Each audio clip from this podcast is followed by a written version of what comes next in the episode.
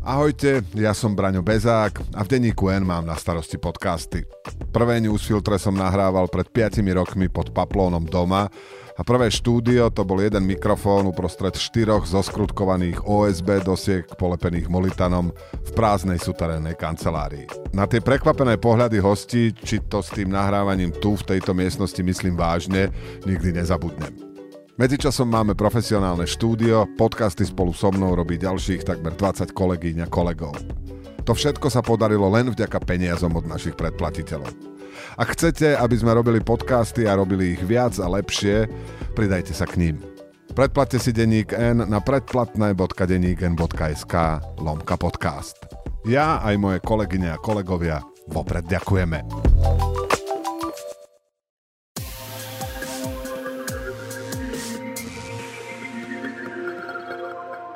Počúvate podcast denníka N v redakcii. Ja som Monika Tódová a mojim hostom je podpredseda Progresívneho Slovenska Michal Truban. Dobrý deň. Dobrý deň, ďakujem veľmi pekne za pozvanie. Ako vnímate dnešnú debatu o spájaní strán, ktoré sú prozápadné, proatlantické, proeurópske a prodemokratické? Tak ja som bol vždy za spájanie, a však my sme to aj robili v PS spolu. A ja rozdelujem také dva druhy spájania. A jedno to spájanie je také úprimné a druhé je také neúprimné. A to úprimné spájanie je vlastne také, že o ňom nerozprávate, ale reálne ho robíte. Stretávate sa s tými ľuďmi na jednaniach, rokujete a potom, keď sa niečo dohodnete, tak to potom oznámite. A potom je takéto neúprimné, ktoré väčšinou aj nevidie a to je to, že vtedy o tom spájaní rozprávate navonok, ale reálne s nikým poriadne nerokujete a skôr cez tlačovky tlačíte na svojich súperov a vyzývate ich, aby sa spojili a nespojili a navzájom sa vylúčujete. A mne to pripomína tú kampaň v 2020, kedy sme boli všetci súčasťou takéhoto verejného, verejného spájania, víziev k spájaniu a nik- nikam to neviedlo. Práve naopak nakoniec to aj veľmi zle skončilo. Vy ste v, pre, v PS vyhlásili, že pre vás je to uzavretá debata a že idete do volieb samostatne. Prečo? Lebo by to bolo neúprimné? Práve preto, že sme si to zažili, aké to je. My sme teraz v Progresívnom Slovensku pracovali tie tri roky na to, aby sme pripravili lepšiu ponuku pre ľudí, doplňali sme tým, pracovali sme na programe, takže nechceme sa znova aj poučení z tej minulosti domotať naspäť do všetkých tých spájaní a ne, neúprimných vyzývaní, lebo ako som naozaj povedal, keď sa chce niekým spájať niekto, musí to dlho predtým rozprávať sa, rokovať a nie, nie na tlačovkách sa snažiť uh, tlačiť na to. Ale práve keď hovoríte o tom, že ste sa poučili z tých chýb uh, pred tým rokom 2020, tak niekto to mohol chápať tak, že vlastne chyba bola to, že ste sa s tým Andrejom Kiskom nespojili. Aj vy ste to vlastne sám povedali, keď ste, keď ste hodnotili tie výsledky tých volieb. Čiže uh, neznamená to, že ste sa poučili práve to, že k tomu spájaniu by malo prísť a že by teda malo byť oveľa rýchlejšie? Nie.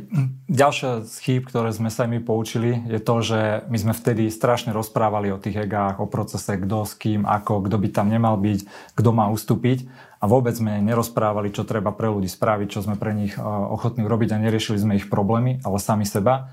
A preto toto spájanie a teraz tieto výzvy ďalšie na spájanie majú u mňa takú pachuť, znova, že mne to fakt pripomína, že Kiska 2.0 celý tento proces a že to znova veľmi, veľmi škaredo môže aj skončiť. Že to spájanie je na niečo liek, môže to niečo urobiť, ale rovnako to môže byť aj jed. Ale v čom je to poučenie teda? V tom, že to robiť netreba?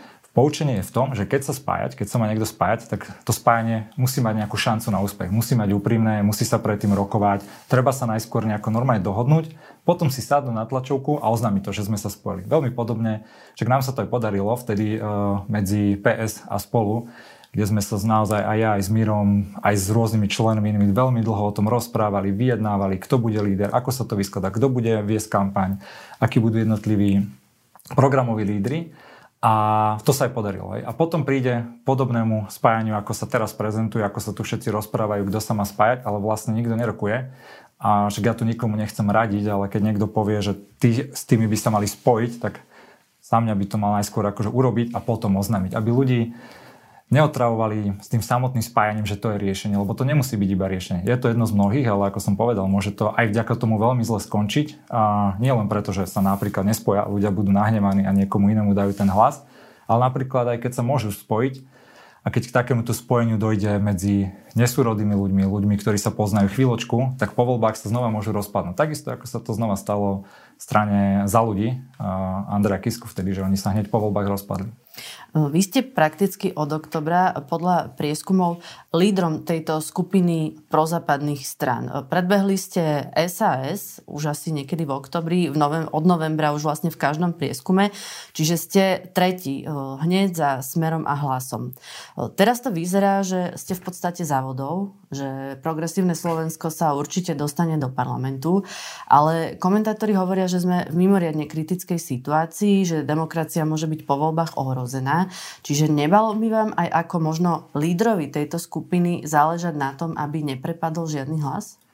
Odpoviem najskôr na to, že či sme závodov, my sme boli závodov aj 5 minút po zatvorení volebných miestností v exit poloch a nakoniec to tak nebolo. Čiže poprvé my v Progresívnom Slovensku vôbec sa neupíname teraz aj znova po tej skúsenosti na nejaké percentá a určite nie sme závodov a chceme naďalej pracovať tak ako doteraz, aby aby sme si proste získavali dôveru, dôveru ľudí. A naozaj aj nám záleží na tej zmene na Slovensku a vieme, že však my ju nedosiahneme sami, že my tu nebudeme mať v žiadnom prípade nikdy 50%.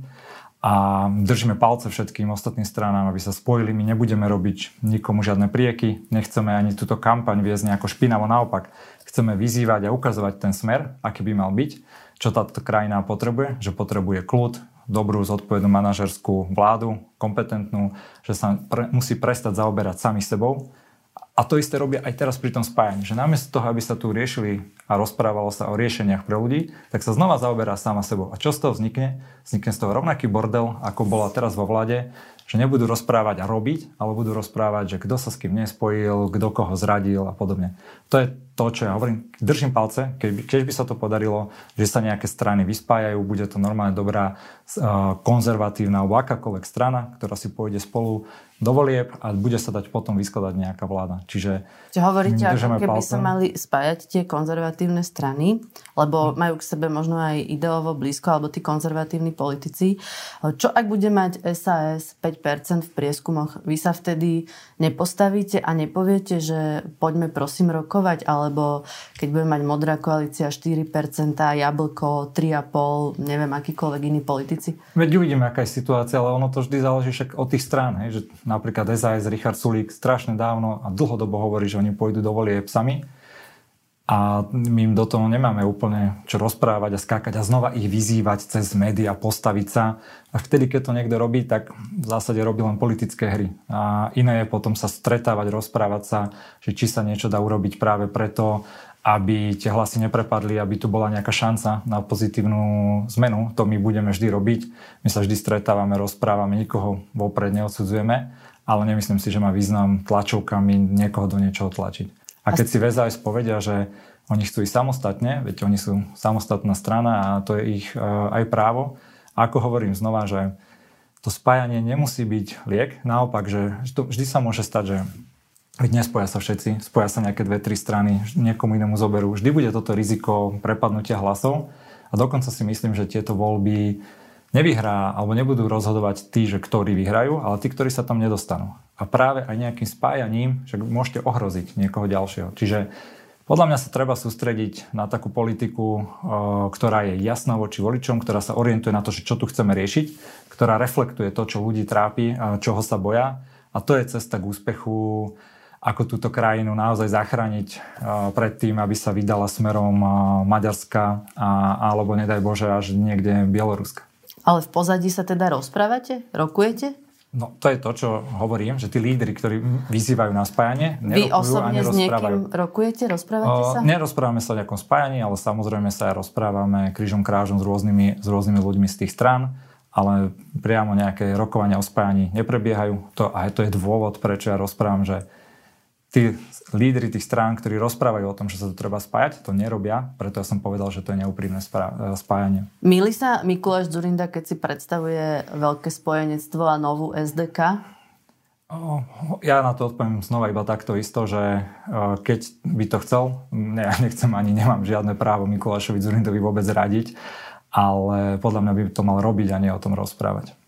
Šéf-redaktor Českého respektu Erik Tabery o situácii na Slovensku povedal. Veľká zaťaž leží práve na progresívnom Slovensku. Vďaka tomu, že bolo mimo parlament, čo sa môže ukázať ako výhoda, tak na nich leží obrovská zodpovednosť, aby dokázali osloviť spoločnosť, získali veľký počet hlasov, aby mohli hovoriť do zloženia budúcej vlády. Ak nedokážu uspieť, aby vychylili mocenské smerovanie v prospech fašistov a Roberta Fica, tak je to prúšvih po česky. Uvedomujete si túto zodpovednosť? Určite. Ja si to uvedomujem, lebo nielen ja to tak cítim, ale ja sa rozprávam s ľuďmi. Od toho, neviem, že keď stávame chalupu na mňa, rozprávam sa tam s robotníkmi, aký majú názor na politiku a to, čo sa deje. Rozprávam sa s mojimi kamarátmi, s podnikateľmi, aj s inými spolustraníkmi a ľudia sa tu reálne že veľmi boja toho, ako to tu skončí. Polovička z nich je virtuálne pobalená a hľada si pomaly byty kade tade a už rozmýšľa, že kedy odíde, keď tie voľby zle skončia. Takže ja to vidím, priamo to, priamo to cítim a chceme robiť všetko preto, aby to tak nedopadlo.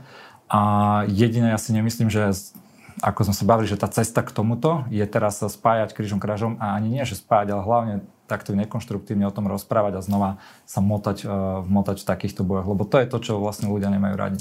Je to výhoda, že ste neboli v parlamente nakoniec pred voľbami?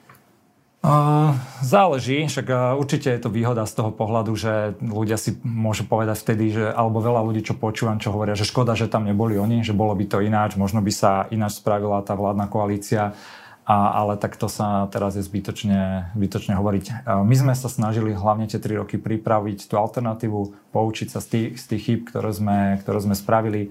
Prichádzali k nám do týmu kopec nových odborníkov, naozaj, ktorí aj v štáte dlhé roky robili, napríklad Štefan Kíš, Oskar Dvožák a, a podobne, kopec ďalších ľudí. Na tom, sme, na tom sme pracovali, pracovali sme na tom, aby tá strana bola stabilná to, čo je super napríklad a čo si myslím, že naozaj snáď, že alternatíva voči tým stranám teraz, že progresívne Slovensko je, naozaj, je demokratická strana a už aj keď uh, sa vymenili štyria predsedovia, čo niektorí ľudia kritizujú, že je to nejaká nestabilita, práve opak je pravdou, že u nás sa vymenili štyria predsedovia, tá strana ostala kompaktná, dokonca by som povedal, že ešte silnejšia, uh, ako, bola, ako bola predtým. A to je nejaká záruka pre občanov, keď budú zvažovať, eh, komu dať hlas a budú si, budú si hovoriť, že nechcem, aby sa to tam znova takto rýchlo rozpadlo, tak uvidia, že títo progresívci to dokázali, že tam sa proste predsedovia menili, nikto neodišiel, nikto si nezakladal žiadnu inú stranu a takto by sa to malo robiť aj na štátnej úrovni. Včera som si pozerala večer váš Instagram aj Facebook. Myslíte si, že dostatočne reflektujete to, čo sa aktuálne deje v politike? Mm, myslím si, že vyjadrujem sa k veciam, ktoré, ktorým rozumiem, ktoré môžem. Samozrejme, to je na Nemyslím takú teraz va, váš osobný, myslím ja teraz mysl, progresívneho Ja som si myslel, že myslíte kickbox, ktorý tam, keď chodím na tréningy a podobne. Ospravedlňujem sa. Je, v pohode, však uh, veď aj to, podľa mňa, že ľudia na to sú aj tie sociálne siete, že ukazujú zo svojho súkromia. Tak som sa bal, že sa bojíte, že či zase pôjdeme do niekoho, alebo tak. Inak sa to opýtam. Na Instagrame ste mali o 6. večer video o klimatickom zákone, mm-hmm. link na status, že pôjdete do volieb okay. samostatne a potom pozvánka na livestream s Tomášom Balaškom o čínskom balóne balóne a vyhodenom ukrajinskom ministrovi. Opýtam sa to jednoducho, s týmto chcete vyhrať voľby?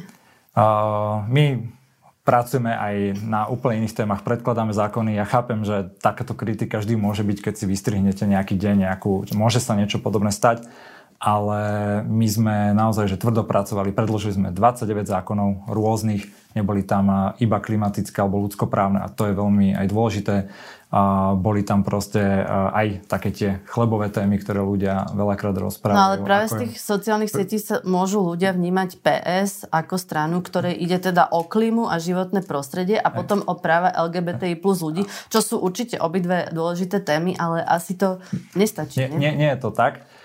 Ľudia nám to hovoria, že je to iba o tom, pretože riešime aj to. Jedine, keď by nám to prestali hovoriť, je, že by sme to my prestali riešiť. Ako som povedal, 29 zákonov sme predložili. Ja osobne som napríklad predložil zákon, kompenzačný zákon eh, pre podnikateľov, keď bola korona. Eh, upozorňovali sme na energetickú krízu, že tu prídu, že treba pripraviť dotačné schémy už v lete a nemuseli by teraz byť všetci voliči alebo podnikatelia prekvapení, že im prišli faktúry. Naozaj Tomáš Valášek bol médiami označený za jedného z najaktívnejších poslancov, takže riešime široké spektrum toho, čo táto krajina, krajina potrebuje a týmto chceme vyhrať voľby, že budeme pripra- predstavovať konkrétne dobré riešenia a hlavne ukazovať kľud, kompetenciu a, toho, že sa už nestane to, čo sa stalo teraz.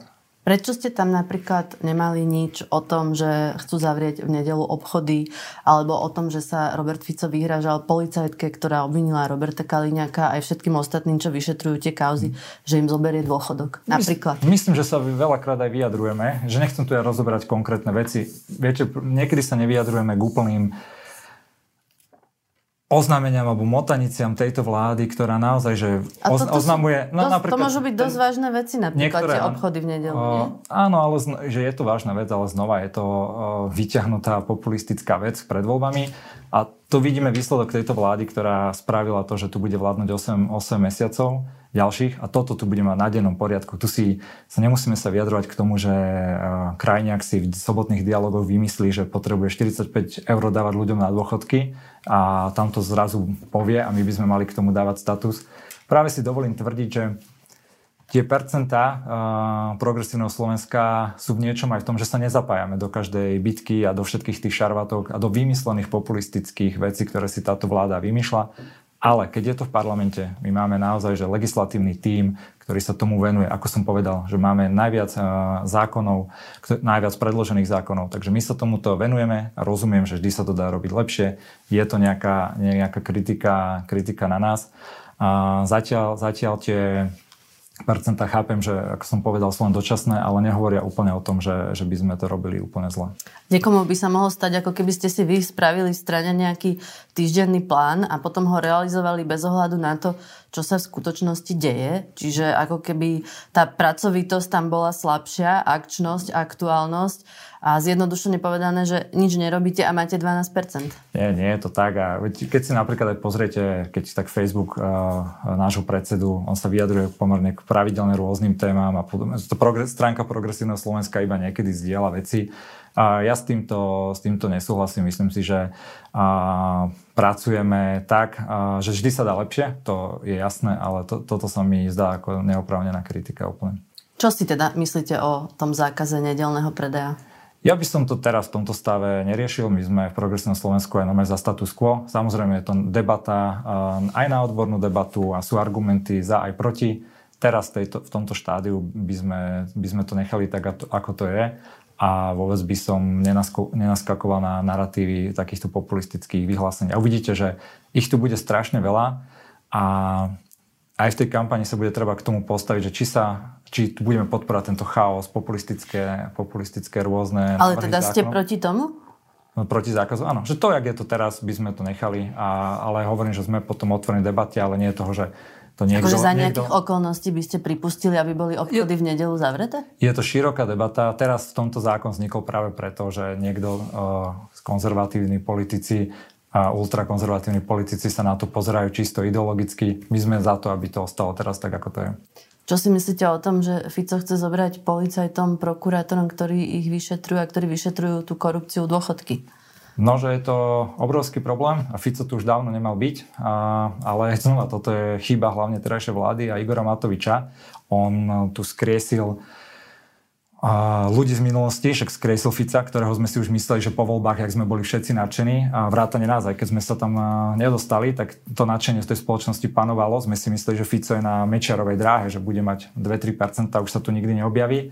Ale to, čo začala robiť táto vláda, Igor Matovič, s tým, ako vlastne zapredal svoj, svoju protikorupčnosť, a s tým, že sa s Borisom Kolárom dohodol na to, že mu odovzdal Sisku, že mu nedokázal zrušiť 363 generálneho prokurátora a Boris Kolár mu za to akceptoval všetky jeho bláznivé nápady. Mm, toto všetko smeroval, smeruje k tomu, že a tu sa vracia Fico, v nedelu povedal Kaliňak, že sa vracia do politiky, ktorý tiež už bol preč. Čakám, kedy sa ozve Pavel Rusko z väzenia, že to tu chce ísť zachrániť Slovensku. To už je takýto, takýto prúser. Naposledy som sa vás pýtala, že kto bude u vás mať na starosti zdravotníctvo. Medzi mhm. tým už ste predstavili odborníka Oskara Dvožaka. Kto bude u vás komunikovať práve tú veľkú tému boja proti korupcii oligarchom, ktorá vám minulé voľby tak ušla? Hľadáte mm-hmm. niekoho alebo máte už niekoho? Hej, hľadáme ďalších ľudí stále. Hovorím, že kandidátky nie sú zatvorené boja proti korupcii ako takej sa venujem aj ja trochu. Však ja som aj do politiky šiel práve preto, že keď som videl v tom štátnom IT sektore, ako tu napríklad Raši a Pellegrini, aký bordel tu robili, ako sa tu rozkradal štátne IT, ako sme prišli o slovenskú domenu. To bol jeden z dôvodov, prečo ja som šiel do politiky Takže aj ja sa tomuto venujem, ale samozrejme uh, hľadáme a riešime aj ďalších ľudí na tieto témy. Poslanci o jeden hlas neodhlasovali zrušenie výnimky na to, že hotovostné platby nad 5000 eur sa musia robiť bankovým prevodom. A Milan Krajniak na to povedal, že žijeme v chorom svete, kde sa snažia donútiť každého človeka, aby mal všetky svoje peniaze v bankách, aby tie vedeli o všetkom, čo ste si kúpili. On to robí tak, že si vyberie cash a potom platí v obchode, lebo nechce, aby ktokoľvek vedel, či si práve kúpil zubnú pastu alebo knihu, alebo išiel do kina. Ako fungujete vy? Kupujete si zubnú pastu kartou alebo hotovosti? To sú čo za otázky. Ja, ja väčši, na väčšinu plade používam kartu. Sem tam mám aj vybraté peniaze, keď si ich vyberiem z bankomatu, ale skoro všetko platím kartami. A toto ale není podstatná otázka. Podľa mňa podstatné je ukázať na tomto príklade to, že jak sme kedysi chceli, aby tu skončil systém našich, našich ľudí, aby tu skončila doba kešu, tak vlastne vidíme, že žiaľ táto vláda, tá nádej, ktorá bola aspoň v tomto, že aspoň nech tu je tá protikorupčnosť a nech to tu celé akože skončí, aj, aj toto padlo. Že v tej vláde máme ľudí, ktorí tú dobu kešu považujú za niečo, za niečo, čo tu má ostať. A tu fakt nejde to sú len výhovorky, že ide o nejakú praktickosť toho celého. Vy sa nebojíte, že vás banky sledujú, čo si všetko nakupujete? To je napríklad na dezinfo scéne dosť veľká téma, ako mi objasnil Vladošný dl, že preto to podľa neho ten krajňák hovorí. A ja som trošku aj akože z tej IT oblasti, mal som firmu ITčkarskú a viem, čo dokážu všetky tieto nové technológie a myslím, že oveľa viac by sa ľudia mali bať sociálnych sietí, keď už sa boja niečoho. E, to, čo, že ako sleduje pohyb kešu nejaké banky alebo obchody, sa hovorí, že už vedia predpovedať skôr, že niekto tehotný a ako to vie pomaly sama žena, ale tie sociálne siete vedia o vás e, ešte oveľa viac a pritom tam všetci prispievame, vôbec nedávame na to pozor. Je to veľká téma, bezpečnosť a súkromie ľudí, ale myslím si, že na Slovensku teraz v tejto fáze máme oveľa ako kebyže základnejšie veci, ktoré tu treba upratať a opraviť, aby sme sa vedeli ako spoločnosť posunúť ďalej. Keď som sa nedávno opýtala Richarda Sulika, aký je rozdiel medzi SAS a PS, tak povedal, že SAS je strana, ktorej najvyššia hodnota je sloboda. U nich je podľa neho tá sloboda poctivejšia, málo, štát, málo štátu, ktorý nemusí hojiť každé bobenko, kapitalizmus. Čo je najvyššia hodnota u vás? Ja by som možno odpovedal na to, že ten rozdiel medzi SAS uh, a progresívnym Slovenskom, alebo byť sa tu do hrude, že čo je tá najväčšia hodnota koho a že či moja sloboda, či to ja myslím vážnejšie ako Richard Sulik je úplne podstatné. Ja si myslím, že taký rozdiel najväčší medzi progresívnym Slovenskom a SAS je na poprvé akože prístupe k Európskej únii, že my si úprimne myslíme, že v rámci Európskej únie my sme uh, keď sme silný partner v Európskej únii, tak sa tu máme lepšie, máme sa tu bezpečnejšie. SAS si to by, podľa vás nemyslí? SAS by to už označila za nejaký eurohujerizmus a niečo podobné, že bolo by dobre čerpať odtiaľ výhody, ale keď eh, sa treba spoločne eh, zapriahnuť za jeden, za jeden povraz, tak už sa im až tak moc nechce. Čiže je medzi vami ale... rozdiel v zahraničnej politike? Myslím, že my sme naozaj že fakt, že také podobnejšie strany, ale v tomto je zásadný rozdiel. A mne sa ešte páči, keď Richard Sulík akože útočí na nás, že zľava, a že my sme nejaká, nejak, socialisti. nejakí socialisti. A on zastáva ten slobodný trh, tak mne sa strašne páči na to, že ako pán Sulík vtedy rozdával, rozdáva peniaze v rámci či už covidu alebo energetickej krízy. Sám povedal, že trh zlyhal. A to ja nehovorím, že, že, to tak, že to tak je, ale iba na tom demonstrujem už úplne falošnú dilemu v tejto debate kde aj pán Sulík, keď bol minister hospodárstva, no, že rozdával peniaze podnikateľom a keby bol fakt taký, a ako sa vyhlasuje, že menej štátu, tak by povedal, že to tu má celé skrachovať a sám videl, že to sa nemôže tak spraviť, a že sa musíme zájomne o seba postarať, niekedy, že si musíme proste jednoducho pomáhať Takže za mňa tá debata, že čím menší štát, väčší štát je úplne podstatná. Regulácie vedia byť aj zlé, vedia byť aj dobré, vedia nás ochraňovať, vedia, vedia nám prekážať a treba tam nájsť vždy správnu mieru a pozrieť sa, kde to vie byť pre spoločnosť prínosné a kde naopak. A čo je pre vás najvyššia hodnota? Pre mňa osobne je to sloboda.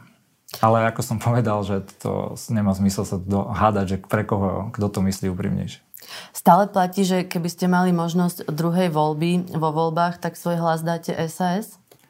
Myslím si, že je to stále PSK najbližšia strana z tých všetkých, eh, všetkých, ktoré je, takže myslím si, že to platí stále. Aj potom, čo v podstate ukončili činnosť tejto vlády a bolo to z ich strany dobré rozhodnutie, že to končí predčasnými voľbami? Ja toto nechcem komentovať, toto sa oni budú veľmi, ale veľmi zodpovedať eh, svojim voličom, eh, takže to uvidíme, čo, ako toto voliči vyhodnotia. Celá táto vláda bola obrovské sklamanie a nemyslím si, že to bola iba SAS, ale veď aj oni k tomu však prispeli, boli súčasťou toho, ale tam má obrovskú mieru, ako som povedal, Igor Matovič hlavne spolu s Borisom Kolárom, kde medzi sebou urobili uh, taký pakt, že vlastne uh, Igor Matovič sa zdal tej svojej protikorupčnosti reálne na vnútro, lebo systém nášho človeka tu funguje. Si pozrieme, že tu bol znova oslobodený Kaliňák, Haščák a neviem, všetci títo ďalší ľudia. A, a za to Boris Kolár mu kývol na hociaké atomovky, hociaké veci. Matovič mu ešte zavrel oči aj pred Skytolom, pred všetkými proste vecami, ktoré tu boli problematické v minulosti. A toto bol aj jeden zo základných kameňov, prečo táto vláda padla, pretože sa urobil taký pakt úplne, že bláznostva. Si pamätám, že keď v minulom, minulom našom rozhovore, myslím, že ste dali do titulky a že, že sú to šmelinári. Že sú to šmelinári a toto podľa mňa platí a toto je aj západom tej vlády. Ale ste mi neodpovedali na tú otázku, či SAS urobila dobre, lebo tá strana má teraz rozdelených voličov hmm. pol na pol, tak keď rátam, že aj vy ste potenciálny volič SAS, keby zaniklo progresívne ja som... Slovensko, tak v ktorej ste vlastne polovici. Že ja či to oceňujete, že došlo k tomu koncu, alebo si myslíte, že to mali vydržať? Asi by som zakladal novú stranu. ne, nestal by som sa voličom a Sasky po tomto všetkom. Igor Matovič už skoro v každom statuse spomína slovo progresívny v nejakej negatívnej konotácii z jeho pohľadu.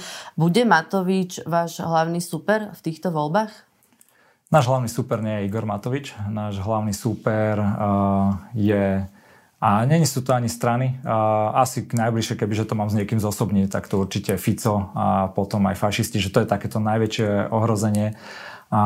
Ale my sa nechceme zaoberať kebyže ľuďmi, oponentami, chceme tu priniesť hlavne riešenia a my chceme ukázať, že táto krajina vie byť normálne, že dobré, bezpečná, proeurópska, vie byť dobre správaná, dobrou vládou, vie napredovať, vie dobiehať západné krajiny, vie tu mať dobré zdravotníctvo, fungujúce školstvo, máme digitálne systémy, dobrú podporu podnikateľov, vie tu mať dobrú náladu a táto skepsa, nie je nahromadené také bublanie medzi ľuďmi, že už to ide tu vybuchnúť, že sa dokáže postupne tým, že uvidia, že áno, vedia tu byť aj politici, ktorí nekradnú, ale zároveň aj ktorí ten štát vedia kompetentne správať, tak sa dajú tak viac e, do kľudu e, ľudia a oddychnú si a nevybuchne tu táto naša spoločnosť. Čiže je pre vás dôležitejšie poraziť Fica ako Matoviča? Určite. Ešte jeden citát od Erika Taveriho o progresívnom Slovensku. A potom je tu tá veľká otázka, či oni nájdu odvahu sa ušpiniť a ísť s menším zlom do vlády, čo bude obria téma týchto volieb. Nájdete odvahu? Poviem na to ako sa ja na to pozerám. Veď sme sa tu, myslím, že aj v tých rozhovoroch viackrát rozprávali e, o, o tejto otázke. A asi sa pýtate aj konkrétne na hlas alebo na niečo podobné. Lebo však všeobecne, keď sa bavíme, tak politika je umenie možného a o kompromisoch.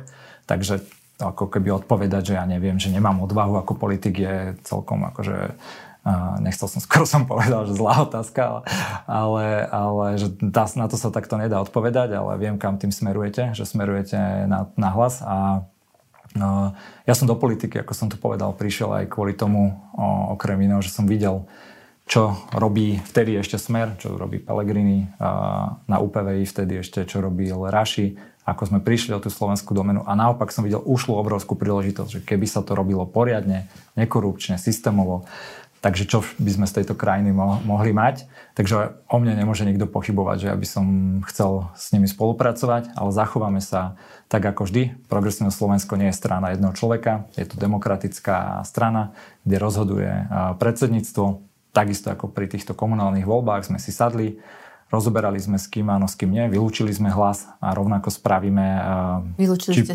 hlas, hlas v komunálnych, komunálnych voľbách a rovnako zodpovedne sa postavíme k tomu, či pred voľbami, či po voľbách, kedy bude ten okamih, keď to bude treba spraviť toto rozhodnutie. A verte tomu, že nikto nebude rozmýšľať nad tým, že ako z toho vyjde progresívne Slovensko, ale oni osobne, ale tak, aby, aby táto krajina ostala v proeurópskom západnom svete, aby to skončil ten systém náš ľudí, aby bola správaná kompetentne a poriadne. Takže čo je lepšie, keď s hlasom vládnu demokrati alebo keď s ním vládne Fico a fašisti? Tak to tá dilema nestojí. Ja som vám povedal, že ako sa my k tomu postavíme. Tak to bude asi stáť, nie? Uvidíme, ako to celé dopadne. Môže sa to strašne pomiešať. Môže zrazu hlas o pár týždňov, mesiacov sa znova postaviť nejak úplne že radikálne k vakcínám, ak sa, napríklad ako sa stával k vakcínám, ako sa stával k obranej zmluve. Môže sa teraz zrazu tak strašne špec- e, začať úplne otáčať, že všetci budú sa ho strašne báť, že to je to najväčšie, že sú ešte horšie ako fašisti, ja neviem. Preto hovorím, že my v progresívnom Slovensku urobíme tak, jak vždy. Sadneme si, budeme sa rozprávať a urobíme také rozhodnutie, ktoré bude pre to krajinu dobré a myslím si, že nikto z nás není nejaký naivný, že idem do politiky a nebude tam treba robiť ťažké rozhodnutia a, a pracovať pre ľudí hlavne. Už ste to spomínali, od volieb má PS e, tretieho predsedu. Vás vystriedala Irena Bihariová, tu potom Michal Šimečka. Ako sa za tie tri roky zmenilo progresívne Slovensko? Je tá strana s každým predsedom iná? Myslím si, že s každým predsedom je lepšia a lepšia a špeciálne vedia aj s Mišom. Mne sa veľmi páči, ako Michal Šimečka tú stranu vedie a ako je konštruktívny, ako, je, ako sa snaží počúvať všetkých, ako pracuje. Je napríklad je vidno, viac že... stredová s Michalom Šimečkom? A, nie je to o tomto. Toto boli vždy také nálepky, znova, že nechcem vôbec na túto hru pristupovať. Sú to len nálepky našich súperov, že my sme nejakí lavicoví alebo stredoví. Vôbec to tak nestojí. Ukazoval som vám toto aj napríklad s pánom Sulikom. Jeho by som mohol začať, kebyže chcem byť zlý, označovať za lavičiara na základe toho, ako tu riešil kompenzácie a podobne, pretože rozdával peniaze ľuďom, čo sa z jeho pohľadu uh, pomaly nemá robiť. Uh, takže vôbec to nie je o tom práve to, že progresívne Slovensko prestalo aj takéto ťažké obdobia. My sme prehrali voľby, väčšina strán sa rozpadne. A, a toto podľa mňa ho posilnilo. Zároveň nám to dodalo aj takú, že vidím, že trošku to PSK dospelo. Boli sme predsa len menej skúsení, naivnejší v niektorých veciach.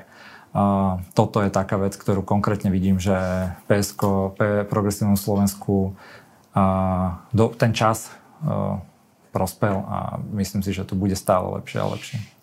Posledné voľby vyhral Igor Matovič a v prieskumoch začal stúpať až tie posledné týždne, prípadne posledné dni. Myslíte si, že PS môže tieto voľby vyhrať? To ja nechcem komentovať naozaj, že už som sa, samozrejme, ako každá strana sa snaží o čo najlepší, najlepší výsledok a uvidíme, ako to dopadne. Budeme sa robiť fakt tak, aby sme čo najviac oslovili ľudí, aby nám čo ľudí, najviac ľudí dalo dôveru, aby si ľudia povedali, že dajme týmto ľuďom šancu, pretože sú kompetentní, vedia sa baviť, nezaujímajú ich hádky, ale naše riešenia a potom budeme mať e, dobrý výsledok, keď o tomto dokážeme presvedčiť ľudí. No, ale chcete vyhrať voľby? Každá strana chce mať čo najlepší výsledok, samozrejme. Ale chcete tie voľby vyhrať? Každá strana chce mať samozrejme najlepší výsledok, inými slovami e, dávam a myslím si, že odpoveď na to. Ďakujem veľmi pekne, že ste prišli. To bol podpredseda Progresívneho Slovenska Michal Truban. Super, ďakujem pekne za pozvanie. Počúvali ste podcast v redakcii, ja som Monika Tódová a do počutia na budúce. Ďakujem, slúbujem, že už nevylujem vodu.